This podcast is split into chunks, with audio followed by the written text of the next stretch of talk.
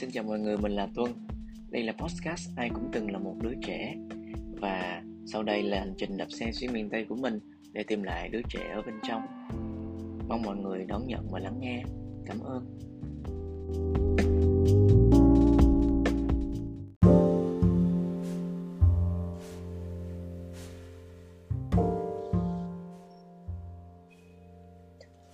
Ngày thứ sáu Hôm nay không có ảnh đẹp cũng không có clip.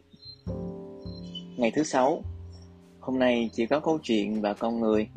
Trong một khoảnh khắc đạp xe, Nhìn thấy con đường mông mình lúa bát ngát, Bầu trời rộng lớn, Mình vỡ hoa cảm xúc.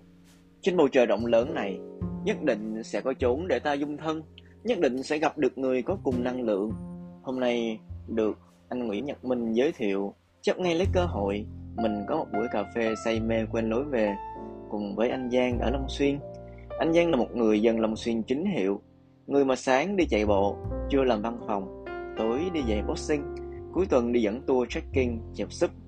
Quá là một cuộc đời trong mơ mà mình đang hướng tới. Luật hấp dẫn cho mình chuyến chèo súp ngày mai ở Cần Thơ.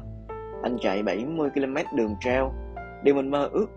Dạy boxing nhưng là chủ, chứ không bị ai lôi kéo và chạy theo KPI nào cả.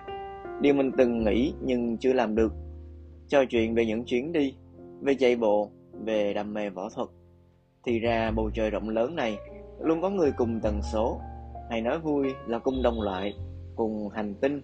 Mình bắt đầu chuyến đi này khi không còn nhà, Không còn việc làm Hoàn màn trước mọi cám dỗ, Stress và cạn kiệt niềm vui.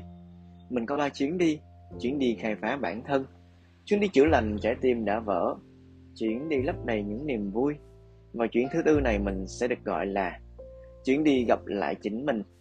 Dân chạy bộ có câu, chạy chính là đối thoại với bản thân, là nhìn lại toàn bộ xáo trộn trong đời. Người chạy bộ khi sức khỏe, thể chất, bệnh tật ập đến, người dùng nó để trốn chạy những nỗi đau. Và đạp xe cũng là cách để gặp lại bạn ngã khi bị người đời đã kéo mất từ lâu. Bầu trời rộng lớn, ta chọn dấn thân và ta cầm tầm bước không ai có thể khuyên ta, không ai có thể lôi kéo. Ta lắng nghe trong trọn vẹn, người bạn thân từ lâu đã bỏ lỡ, chính lòng mình.